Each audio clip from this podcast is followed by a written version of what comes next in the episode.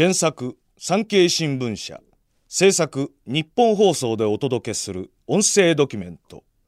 戦後史開封青函トンネル第1話。ホラヤスと呼ばれた男の夢。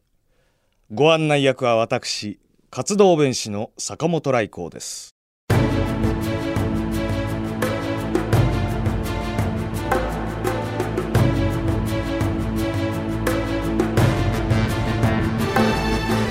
津軽海峡を横断し本州と北海道を結ぶ延長 53.85km の海底鉄道トンネル青函トンネル。昭和39年1964年に着工。その後幾多の試練と挫折を繰り返しながら昭和60年にトンネルが貫通。その3年後昭和63年3月函館青森間の営業を開始。およそ7000億円という巨額な総工費が投じられ一大国家プロジェクトとなったこの計画が着想されたのは大正時代。しかしこの計画は後の財政当局から戦艦大和武蔵や伊勢湾干拓と並ぶ昭和を代表する3つの愚かな査定という批判を浴びるなどその評価は常に揺れ続けた。終戦直後から基礎調査が始まったもののアメリカ占領下でその日は消えかけその後もこの計画は時の政治や社会情勢に翻弄されていた。それでも鉄道技術者とトンネルマンの執念は着想から半世紀以上を経て北海道新幹線として実を結ぶことになった。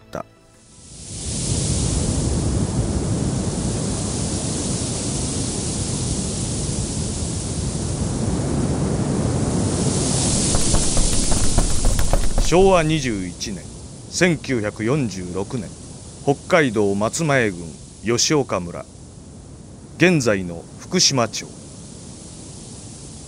津軽海峡を望む松前半島に位置するこの村に突如一軒のバラック小屋が出現した。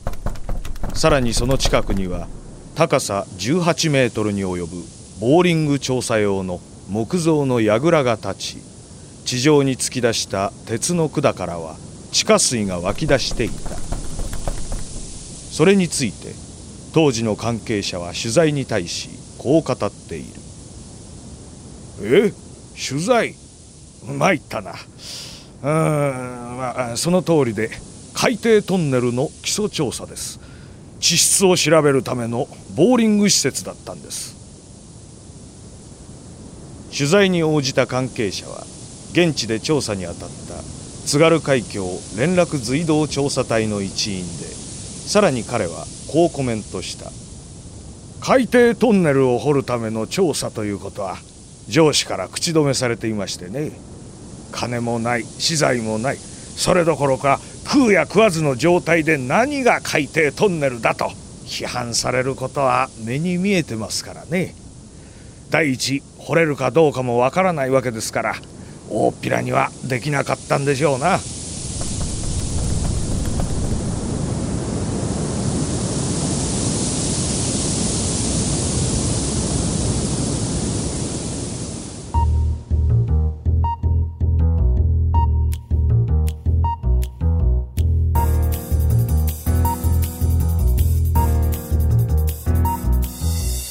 この吉岡村の調査開始から遡ること2ヶ月余り。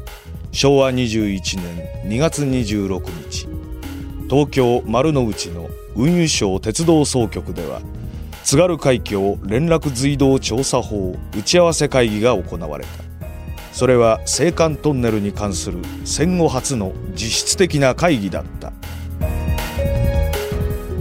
会議では一人のある男の声が廊下まで響き渡っていた。その男の名は桑原康夫。桑原は運輸省の議官で鉄道路線の選定の大ベテラン。そして青函トンネルの提唱者でもあった。会議で桑原は声を大にして語った。戦後日本は狭い国土におよそ8000万人を要して自活しなければならなくなった。そのためには、未開発資源を豊富に持つ北海道の開発は必須で、津軽海峡の海底を走る鉄道、津軽海峡連絡隧道路線は絶対に必要だ。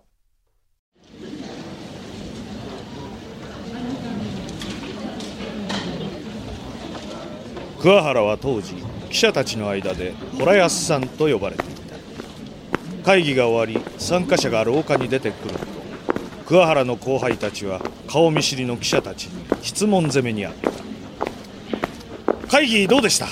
ホラヤスさんの声が廊下まで響いてましたけど。ホラヤスって相変わらず失礼だな君は。青函トンネルの具体的構想を立てたのは桑原さんなんだから。執着するのは当たり前だよ。もっとも津軽海峡や宗谷海峡間宮海峡を海底トンネルで結んでソ連中国を縦断し対馬海峡トンネルで日本と結ぶ鉄道をしくっとぶち上げてたものの戦争で実現せずか。ま確かに普通の人から見ればホラヤスかもな。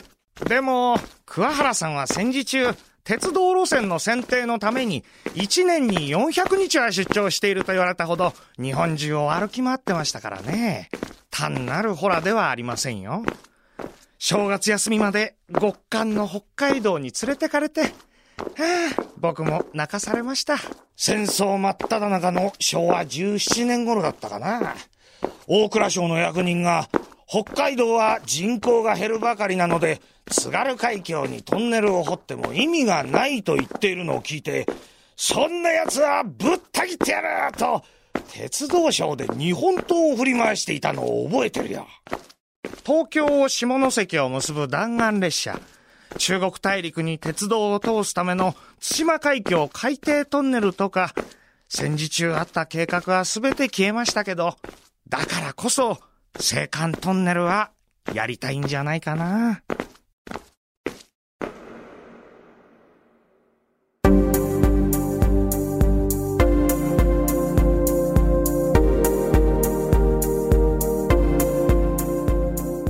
会議から2ヶ月経った昭和21年4月運輸省は津軽海峡連絡隧道調査委員会を発足させ地質調査に着手。しかし足取りは鈍かった。というのも戦後復興策は連合国軍最高司令官総司令部いわゆる GHQ にお伺いを立てる必要があった。結局吉岡村での基礎調査は3年を待たずして打ち切られた。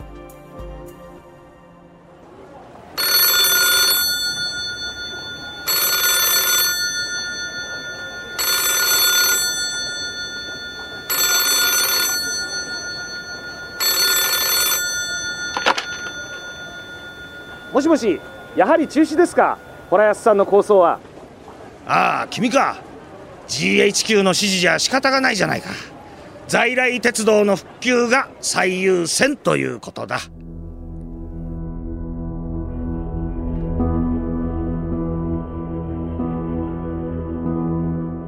追い打ちをかけるように国鉄はこの年大量の人員削減を断行。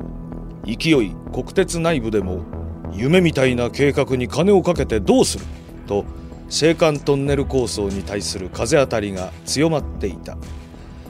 その流れが変わるまでには時間を要したが国鉄が再び動き始めたのは昭和28年1953年の夏。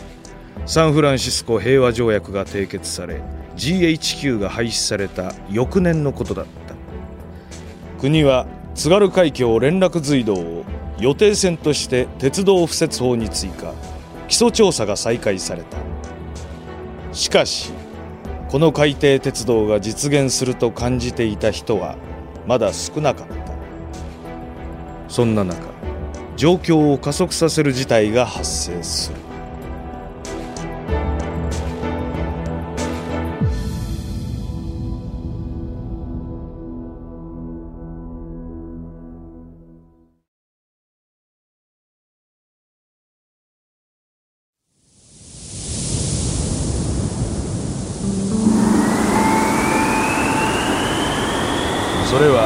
昭和29年9月26日の夜半に発生した青函連絡船東野丸の沈没事故。北海道南端付近に達した台風で東野丸を含む5隻の連絡船が遭難し1430人もの尊い命が失われた。これは日本の海難事故史上最悪で世界でも1912年のタイタニック号沈没事故に並ぶ惨事だった。これをきっかけに桑原康夫の「ホラン」が実現に向けて動き始めていった。